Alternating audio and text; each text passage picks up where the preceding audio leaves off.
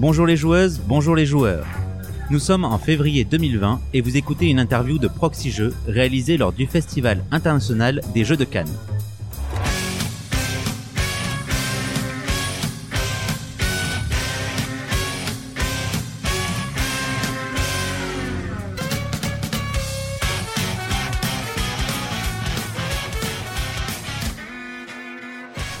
Je suis Astien et je suis accompagné de Twin. Salut Twin. Bonjour Astien.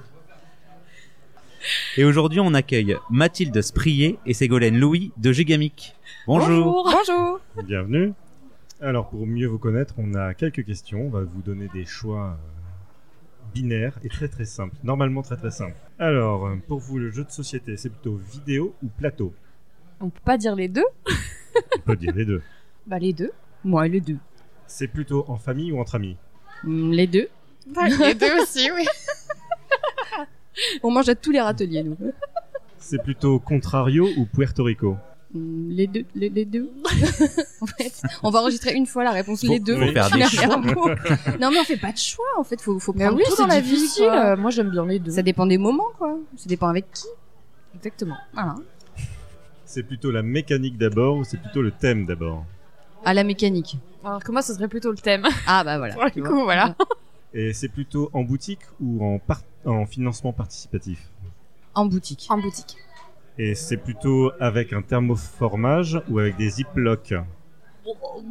J'en sais rien. Tant qu'il y a le contenu dedans, moi, je m'en fiche un peu. Oui c'est ça. Pour, peu, peu importe les craintes pourvu qu'on ait livré ça. euh. Exactement. J'aurais pas dit mieux. Excellent, merci. Du coup, Gigamic, la dernière fois qu'on a eu des intervenants Gigamic euh, à notre micro, c'était en 2017. Ça remonte un peu. Depuis, il s'est passé beaucoup de choses chez Gigamic. Est-ce que vous pouvez nous raconter justement ce qui a pu se passer un peu euh, cette année? Il y a eu un rachat de Gigamic qui a été fait. Donc il y a eu euh, Hachette qui vous a racheté. Je ne sais pas si vous pouvez en parler un peu plus. euh. Ah bah oui, on peut en Voilà. parler euh, sans problème. Donc en fait, Jean-Christophe et Stéphane Gir, qui sont donc à la tête de Gigamic, qui, ont, qui sont les fondateurs de Gigamic, euh, ont souhaité euh, ve- revendre euh, la société. Notamment parce que Jean-Christophe voulait prendre sa retraite et que Stéphane préparait la sienne qui va arriver dans les prochaines années. Et, et pour ça, je pense que leur volonté, ça a vraiment été de trouver des gens qui pouvaient comprendre notre métier, mais qui le faisaient pas forcément. Et en fait, l'édition de livres, c'est très cohérent. euh, Il y, a, il y a plein de choses sur lesquelles on se retrouve, en fait. Et donc, euh, Hachette, à ce moment-là, s'intéressait aux jeux de société. euh, et donc, euh, voilà, ça s'est euh, arrangé comme ça. Euh, où ils cherchaient des spécialistes, des professionnels du jeu de société, parce que ça s'improvise pas comme ça. Et, et humainement, c'est très bien passé. On a vu que les objectifs étaient communs. et, donc, et donc, voilà. Et vous, on l'a pas dit, mais toutes les deux, vous faites partie de l'équipe de communication de Gigamic. Est-ce que il y a des choses qui ont changé pour euh, votre travail à toutes les deux? Déjà, Ségolène a rejoint l'équipe il y Bah a pas voilà, si en longtemps. fait, la, la, la première chose c'est que euh, moi j'étais responsable de la communication mais toute seule et responsable de l'édition et on était un et demi et euh, aujourd'hui bah voilà il y a Ségolène qui est venue m'aider sur la communication et euh, ben ma mon équipe c'est grossi de deux chefs de projet pour l'édition. D'accord, et du coup, ça vous engage sur des une façon de travailler vraiment différente au niveau de l'équipe de communication? Bon, oui et non, on n'a pas changé radicalement notre façon de travailler euh, ou de faire les choses. Ou de- Mais après, euh, c'est ça qui est chouette avec la communication, c'est que Ségolène, elle vient avec son euh, sa personnalité, sa façon de communiquer qui est pas la mienne, et c'est pour ça que que, que je l'ai engagée. Merci. Voilà, parce qu'elle est beaucoup plus bavarde que moi. C'est vrai. C'est vrai. Là, on Et dirait donc- pas tout de suite, mais c'est vrai. Ça ne s'entend pas, ouais.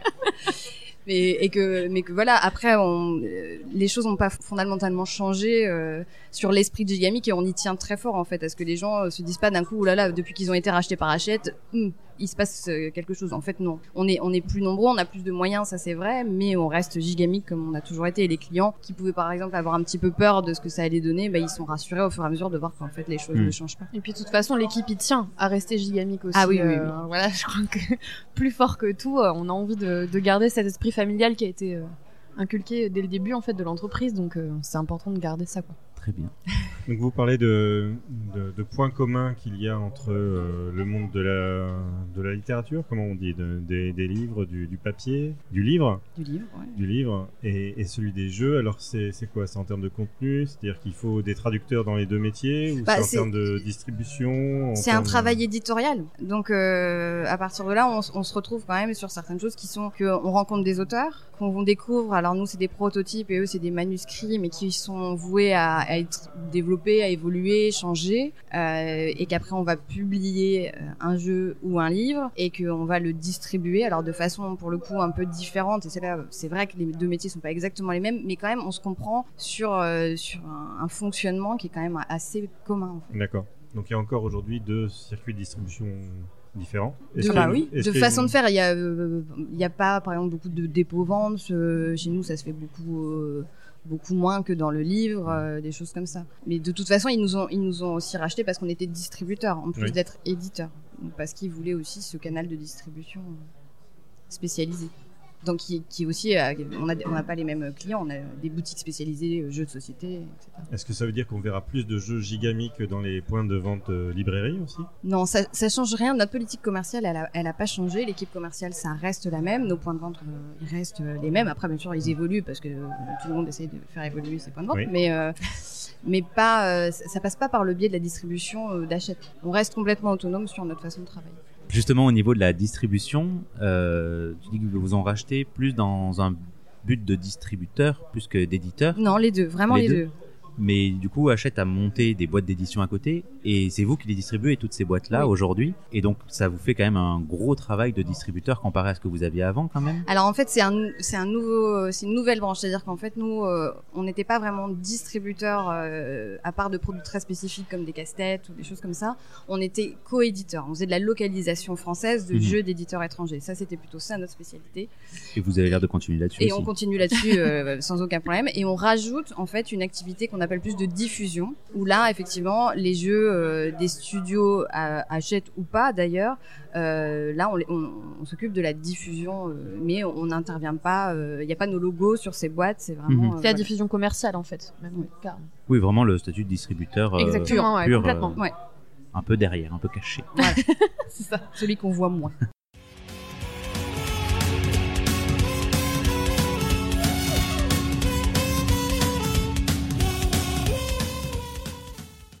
Et justement, cette année, vous sortez, euh, enfin, vous, distribuez beaucoup, beaucoup de jeux et vous éditez aussi pas mal de jeux cette année. Sur le salon, vous avez quoi euh, à présenter cette année, justement?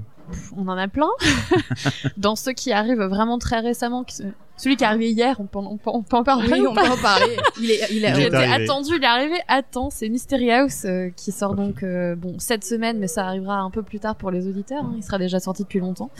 Euh, c'est un jeu d'es- d'escape room dans une boîte, dans une structure 3D guidée par une application. C'est Ouais. assez intriguant parce que c'est un, c'est un objet en plus d'être un, d'être un jeu. Donc on va regarder dans cette maison euh, plein de petites euh, tuiles à l'intérieur et on va devoir euh, résoudre les énigmes au fur et à mesure pour avancer dans le labyrinthe pour débloquer en fait euh, le scénario et suivre l'histoire. Et, euh, et en fait jusqu'à hier il n'était pas là.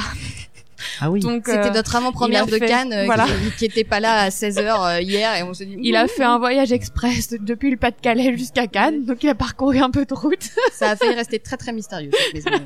mais, mais tout va bien, il est là. Donc euh, et il est testable, donc forcément avec un scénario de démo. Et euh, dans la boîte de base, c'est inclus deux scénarios dans des univers différents. Un qui va parler d'un seigneur dans un labyrinthe qui kidnappe un enfant, et un autre qui va parler plutôt d'une famille avec des secrets un petit peu euh, enfouis, dans des ambiances un peu sombres. Hein, c'est pas forcément conseillé aux jeunes enfants. euh, ça reste vraiment une maison mystérieuse, un espèce de manoir qu'on va découvrir, euh, qui est très sympa. Voilà. C'est pas forcément l'ambiance familiale, quoi, autour de la table. Euh, non, c'est pas forcément l'éclat de rire, quoi. hein, mais c'est, on passe quand même un très bon moment. Oui, puis la boîte est, comme tu disais, en 3D. J'ai l'impression qu'on peut vraiment la prendre et la manipuler pour ça, regarder ce qu'il y a dedans. Donc, Mm. même si on la déplace, elle a l'air de, de rester, en- rester fixe et de pouvoir continuer à jouer. C'est, ça avait l'air assez intéressant. Puis on y me va fait avec pas notre encore mis la main lampe de dessus. poche. pour Voilà, on cherche dans les petits petits coins les petits détails, les objets qu'on peut mettre ensemble, les portes qu'on Ouais. arrive à ouvrir, on enlève des cartes de la structure, ce qui nous donne Pour- accès pour à d'autres, on voit d'autres cartes Mm. avec d'autres objets. euh, Ouais, il est vraiment très sympa. Et vous avez d'autres petites nouveautés aussi, j'imagine? Oh bah oui, après on a euh, Similo, Oui. qui est très sympa, qui est illustré par Nayad en plus, donc qui est absolument magnifique. Et Il y en a, il y en a trois. Il y a, euh, qui s'y emmènent. des- Il y a le conte, les mythes et L'histoire. Et donc là, on va jouer euh, sur des personnages que tout le monde connaît, et on va essayer d'en faire deviner en, en pointant des similitudes ou des différences avec d'autres personnages. Donc ça, c'est un petit jeu vraiment pour toute la famille, hyper sympa. On a Salade de points qui a un petit peu Ouais, fait qui son marche très, très bien, déjà, très, hein. très bien. Qui arrive en janvier. Euh, On a quoi? On a Lama, on a. euh, On a Lama, On a on a- bien sûr, forcément, puisqu'il est nominé aux As d'Or. Oui, on a le quatrième scénario d'Undo aussi. Donc Ouais. la gamme est déjà sortie en septembre 2019 et là il y a le quatrième scénario qui arrive là maintenant et le cinquième qui arrive fin mars. De nouveau dans des scénarios complètement différents. Euh, là on va parler d'une chute vertigineuse d'un avion au milieu de la jungle. Et le cinquième scénario, ce sera un truc un peu surnaturel. ça a l'air un petit peu, un petit peu effrayant, mais euh, ça va être sympa. Ça, ça arrive fin mars pour la gamme Undo. On avait parlé d'Undo dans une chronique de jeu du mois, Oui. c'était en septembre ou en octobre, je crois. Donc du coup, ça reste sur le même euh, système mécanique. Exactement, C'est de nouvelles aventures, de nouvelles Ouais, enquêtes. exactement. à La explorer, mécanique ne change pas. Mhm. C'est juste des nouveaux scénarios, des nouvelles histoires, mais ce sera toujours 13 cartes avec euh, 9 cartes à découvrir et toujours le principe de communication où on doit vraiment discuter entre nous pour pouvoir démêler euh, pièce par pièce tout ce qui s'est passé et essayer de sauver euh, donc euh, le destin D'éviter le funeste drame. de cette victime. Encore un jeu, euh, pas forcément pour toute la famille. Non, non, Non. pas forcément. mais on rigole quand même, on a quand même des trucs marrants. Ah bah oui. On a euh, qu'est-ce qu'on a de marrant? Lama, c'est marrant quand même. Bah, Lama, Salade de points et Similo, par exemple. euh, c'est marrant. L'extension de Wasabi qui va arriver, qui est quand même plutôt rigolote aussi, avec ses petits bonhommes, ses petits smileys, ça, ça arrive au printemps. On a Caro Combo, qui est la localisation de Kraskarirt, Oui. qui arrive aussi au printemps. Vous l'avez là, Euh, justement? à la- à fait. Ah. Mais alors, on l'a pour Il les l'a pour les- professionnels. ouais, parce est caché que à on a- l'espace on n'a pas pro. beaucoup de boîtes, donc, euh, mais il est caché à l'espace pro, mais il est, il est quand même visible sur Cannes. Il est, parce qu'il arrive au printemps, je crois. Et on a Pitch Out, qui est un super jeu de Pitchnet. qui est là en démo euh, grand public. euh, Exactement. Pour, la prom- donc, pour une des premières fois, en- dans sa version Dans finale. sa version finale, en tout cas, ouais. Ouais. Ça fait, je crois, deux ans qu'ils sont sur le projet, au moins avec Jocus, qui sont les mêmes euh, éditeurs que Mhm. Sbire, Mhm. qui était chez nous aussi. Et euh, ça, c'est un jeu de duel euh, très sympa de dextérité. Et là, il y a, on a fait des super tables de tournoi aux couleurs euh, du jeu. C'est vraiment très, très, très, très chouette. Oui, ça se voit de loin. On peut pas le louper. Et moi, il y a un jeu que vous avez pas cité et qui m'intrigue un peu, c'est Roule à pic. Bah, Bah si, je l'ai cité, en. Tu l'as plus, cité Mais oui. Je l'ai pas aux entendu. D'Or enfant Quand forcément il Ah était bah là, oui. il est même là en version géante. Il y a une peut version géante de une Roule à version pic. géante Ouais. avec une grosse boule hérisson. Et justement, il est sélectionné, comme tu dis, à, l'As d'Or. Ouais. Et comment vous l'avez perçu cette euh, sélection? Vous, vous étiez confiant déjà depuis un moment? Puis ça, ça fait un moment qu'il est sorti le jeu et il est resté Bah, du coup dans les an, têtes. hein. Voilà, ça, ça fait un an. C'est un jeu qui reste dans les têtes pendant un an, c'est pas toujours. euh, c'est- très difficile hein, de savoir euh, Mhm. quels jeux vont être sélectionnés ou pas. C'est toujours un, un peu la surprise. Et c'est très bien comme ça d'ailleurs, Oui. sinon ce serait pas rigolo. Moi, je me suis un Euh, peu plantée dans mes pronos. J'avais vraiment mis une pièce sur champ d'honneur et ben en fait, euh, il y est pas. Mais c'est pas grave. Dans mon cœur, il est quand même nominé. C'est l'essentiel. de toute façon, on sait bien que dans une sélection d'un jury, ils sont obligés de mettre de côté des très bons jeux. Oui, Euh, mais il faut toujours. faire, il faut choisir et choisir, c'est renoncer. hein. exactement. Donc, euh, mais nous, on était très, c'était une très belle surprise euh, pour Roulapic parce qu'effectivement, on s'était dit, bah, il est sorti depuis un petit peu longtemps, Oui. euh, peut-être que le jury va, va l'avoir un petit peu mis de côté, oublié. Et en fait, non. Donc, euh, ça a été une très belle surprise pour Mm. nous. On adore ce jeu, on le trouve adorable. On adore l'auteur, euh, on trouve qu'il est très joli. Enfin, voilà. Le jeu, Une très hein. belle surprise. Je précise quand même. Bon, l'auteur est pas mal non plus. hein. Excellent. Petite question par rapport en- de nouveau à- avec Hachette et puis donc euh, Studio H, Brajlon, tout ça. Est-ce qu'on verra plus de d'adaptations de franchises euh, dans, le, dans le monde du jeu qui viendraient de, de, de romans existants ou de franchises existantes euh, Bah, euh, Brajlon peut se positionner un petit peu euh, là-dessus puisqu'il il possède euh, voilà quelques quelques c'est pas des marques quelques Il y a des franchises. licences, Des des licences, en franchises fait, littéraires surtout. voilà Ils ont Donc, des euh, univers qui sont quand même très connus, forts. très reconnus, très forts. Donc, euh, il Mais, me semble qu'ils euh, ont dit que peut-être ça allait arriver, mais Ouais. je sais pas si vous Ils allez les travaillent. recevoir. Mais à mon avis, euh, ils vous répondront euh, que oui. peut-être pas dans l'immédiat, mais je pense que ça va arriver. Ouais, ça serait. Et du coup, Gigamic ne se positionnerait pas sur ces, sur ces, franchises, sur ces franchises-là, sur ces licences? Nous-mêmes en Oui. tant qu'éditeur c'est pas particulièrement notre volonté D'accord. Hmm. voilà. Non. non voilà Non. pas grand chose d'autre à dire Tout va bien. Pareil, pas de roman roule à pic euh, prévu. Ah non. Ah oui, de, dans le sens là. pourquoi pas Dans ce sens-là Donc aussi. euh, dans le Ah sens. si, on, a, qu'on on a ferait des- réfléchi à faire des choses quand même. Par exemple, à, à donner, euh, à faire des petits livres euh, pour enfants dans l'univers d'un pic-plume, d'un labyrinthe magique. D'accord. euh, ça, ça nous titille parce que parce que moi, par exemple, je suis je suis littéraire à la base, donc euh, moi le livre, euh, j'aime ça, donc euh, donc euh, pourquoi pas. C'est des choses qu'on a sous le coude, qu'on aimerait bien faire. Et puis après, pourquoi pas, euh, on aimerait bien se faire rencontrer euh, l'univers. Ce serait assez symbolique pour nous d'arriver à sortir peut-être un, un jeu qui soit aussi euh, avec un livre, un livre-jeu. Enfin voilà, on est en train de Mm. réfléchir à des choses comme ça pour que pour montrer que Hachette et Gigamic ensemble, ça peut Mm. aussi faire peut-être quelque chose d'un peu nouveau, d'un peu sympa. Justement, euh, c'est c'était un peu ce qu'on ce qu'on essayait d'approcher tout à l'heure, c'est que ce rapprochement euh, va amener peut-être à des, euh, des créations avec le monde littéraire, enfin de la littérature. Ça peut être vraiment intéressant. Bah oui, oui. oui. Tout à fait. Je sais pas si vous avez des choses à, à dire. Moi, il y a deux choses euh, dont j'aimerais parler parce que voilà, on parlait de cette équipe édition euh, qui s'est renforcée Mhm. et, euh, et du coup, ça nous a donné la possibilité de travailler sur deux jeux d'une autre façon, autrement, en y prenant beaucoup plus de temps que ce qu'on pouvait faire avant. Et donc, euh, on se lance sur euh, notamment un jeu qui est Famille Plus. Mhm. euh, qu'on a mis euh, à peu près six mois à développer euh, et quand je dis six mois c'est presque quelqu'un à plein temps là-dessus Mm. euh, voilà Clairement. euh, pour que ce soit équilibré aux petits oignons, pour que les illustrations soient soient belles, pour que mais que ce soit euh, quand même euh, très très très jouable, euh, voilà, que tout soit instinctif. Euh, et donc voilà, pour nous c'est c'est vraiment un- quelque chose d'important. C'est un jeu qui s'appelle Quetzal qui sortira euh, en septembre D'accord. et qui a quelque chose de vraiment frais et nouveau. Et voilà, pour nous, il y a un petit suspense de bon là, on se lance sur quelque chose euh, d'un peu nouveau, même si en coédition, on avait bien sûr les jeux experts, on les connaît bien, mais c'est la Mhm. première fois qu'on en développe un à 100% Oui. à partir d'un prototype et on a vraiment vraiment beaucoup travaillé là-dessus. On est dans du, dans du placement d'ouvriers avec un twist euh, de lancer de Meeple, des questions de majorité, de la collection de cartes. C'est vraiment assez sympa dans un univers euh, très marqué et très très bien illustré par euh, Nasty Allen. Je Ouais, trouve qu'il est vraiment ouais, magnifique. Le travail est magnifique. magnifique. Donc euh, voilà. Et on peut voir quelques illustrations qui commencent déjà à Oui, sortir. oui, oui. hein. Exactement, ouais. Ouais. Ça, doucement mais sûrement. Et le deuxième défi qu'on s'est lancé, c'est sur un jeu enfant. Euh, et, et là, euh, on va, on s'est imaginé en fait que euh, des petites souris euh, euh, piquaient des objets chez les humains et les ramenaient dans leur dans leur maison, et que bah, les enfants, ils allaient aller espionner pendant que les souris étaient pas là dans la maison des souris, et pour essayer de retrouver, de voir un petit peu, mais qu'est-ce qu'elles font avec tous nos objets. Et donc, on va vraiment jouer là sur, il y a une boîte avec des ouvertures. On va aller, euh, on va mettre des jetons dans cette boîte, et par les ouvertures, on va tous regarder dans tous les sens par les par les fenêtres. euh, on va essayer de, de retrouver tous ces petits objets. Il va y avoir une lampe qui va, voilà, qui va allumer la maison pendant 30 secondes. Et on va tous essayer de, de, de chercher les petits objets. Après, il va falloir répondre à quelques questions du, du plateau. C'est un jeu coopératif. Et là, c'est un défi euh, plus technique là pour le coup. Oui, euh, clairement. Mais euh, ça Avec nous la fait du structure bien, en quoi. 3D, mais euh, c'est hyper beau. Et pareil, il commence à y avoir des illustrations qui, qui sortent. C'est signé Jonathan Auconte, qui est aussi l'illustrateur euh, de Galerapagos, notamment chez nous. Voilà. Et l'auteur, c'est euh, Théo Rivière. Théo Rivière et Elodie Clément. C'est ça. Voilà, donc euh, voilà, ça c'est nos deux jeux, nos deux jeux un peu défis de cette année. euh, on a un petit peu, on a mis un petit peu beaucoup notre cœur là-dessus, donc euh, Voilà. Ça arrive aussi en septembre ça d'ailleurs. arrive aussi en septembre celui-là. Nous, on donne tout, on donne tout à la rentrée.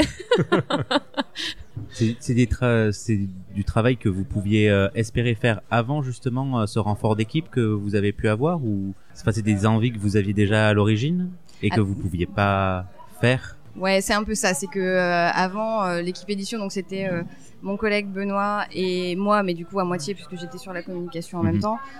Et il fallait quand même euh, qu'on sorte peut-être 4-5 nouveautés par an. C'était quand même compliqué d'ajouter dans ce projet-là euh, un projet qui demande un développement euh, très très fort. Et donc on, on s'empêchait un peu d'aller vers des jeux un peu plus Ouais. plus experts que ce qu'on faisait jusque-là. Et donc là, voilà, maintenant, on a pu dédier quelqu'un qui a pu faire vraiment ce développement euh, aux petits oignons. On peut, on peut être fier de ce qu'on a fait là. Peu importe s'il marche ou pas, mais en tout cas, l'équipe, elle peut être fière du boulot qui a été fait parce que vraiment, euh, on a donné tout notre petit cœur. Mais effectivement, avant, on n'avait pas les moyens humains, en Ouais. fait, de faire ces jeux-là. Ça a quand même du bon et on voit que oui. que derrière vous ça vous permet de vous engager sur des des pistes ouais que que vous aviez pas jusqu'à présent. Et quoi. des pistes que du coup on a pu choisir. Hein. Hmm. Euh, J'insiste là-dessus parce que souvent les rachats ça fait peur, euh, mais en fait, euh, bah voilà, nous on a pu, euh, on est assez libre de, de choisir notre direction. Si on arrive à expliquer pourquoi, il n'y a aucun problème. Et du coup, bah voilà, il y a plein de choses qu'on pouvait pas faire qu'on peut faire maintenant, et ça c'est vachement motivant pour toute l'équipe. quoi. Totalement, je peux bien comprendre. Oui. Moi, il y a toujours autant de liberté sur les choix éditoriaux et sur, sur le choix même euh, des illustrations et tout ça, ça reste le même travail que, ce qui était fait avant, donc euh, c'est quand même plutôt plaisant.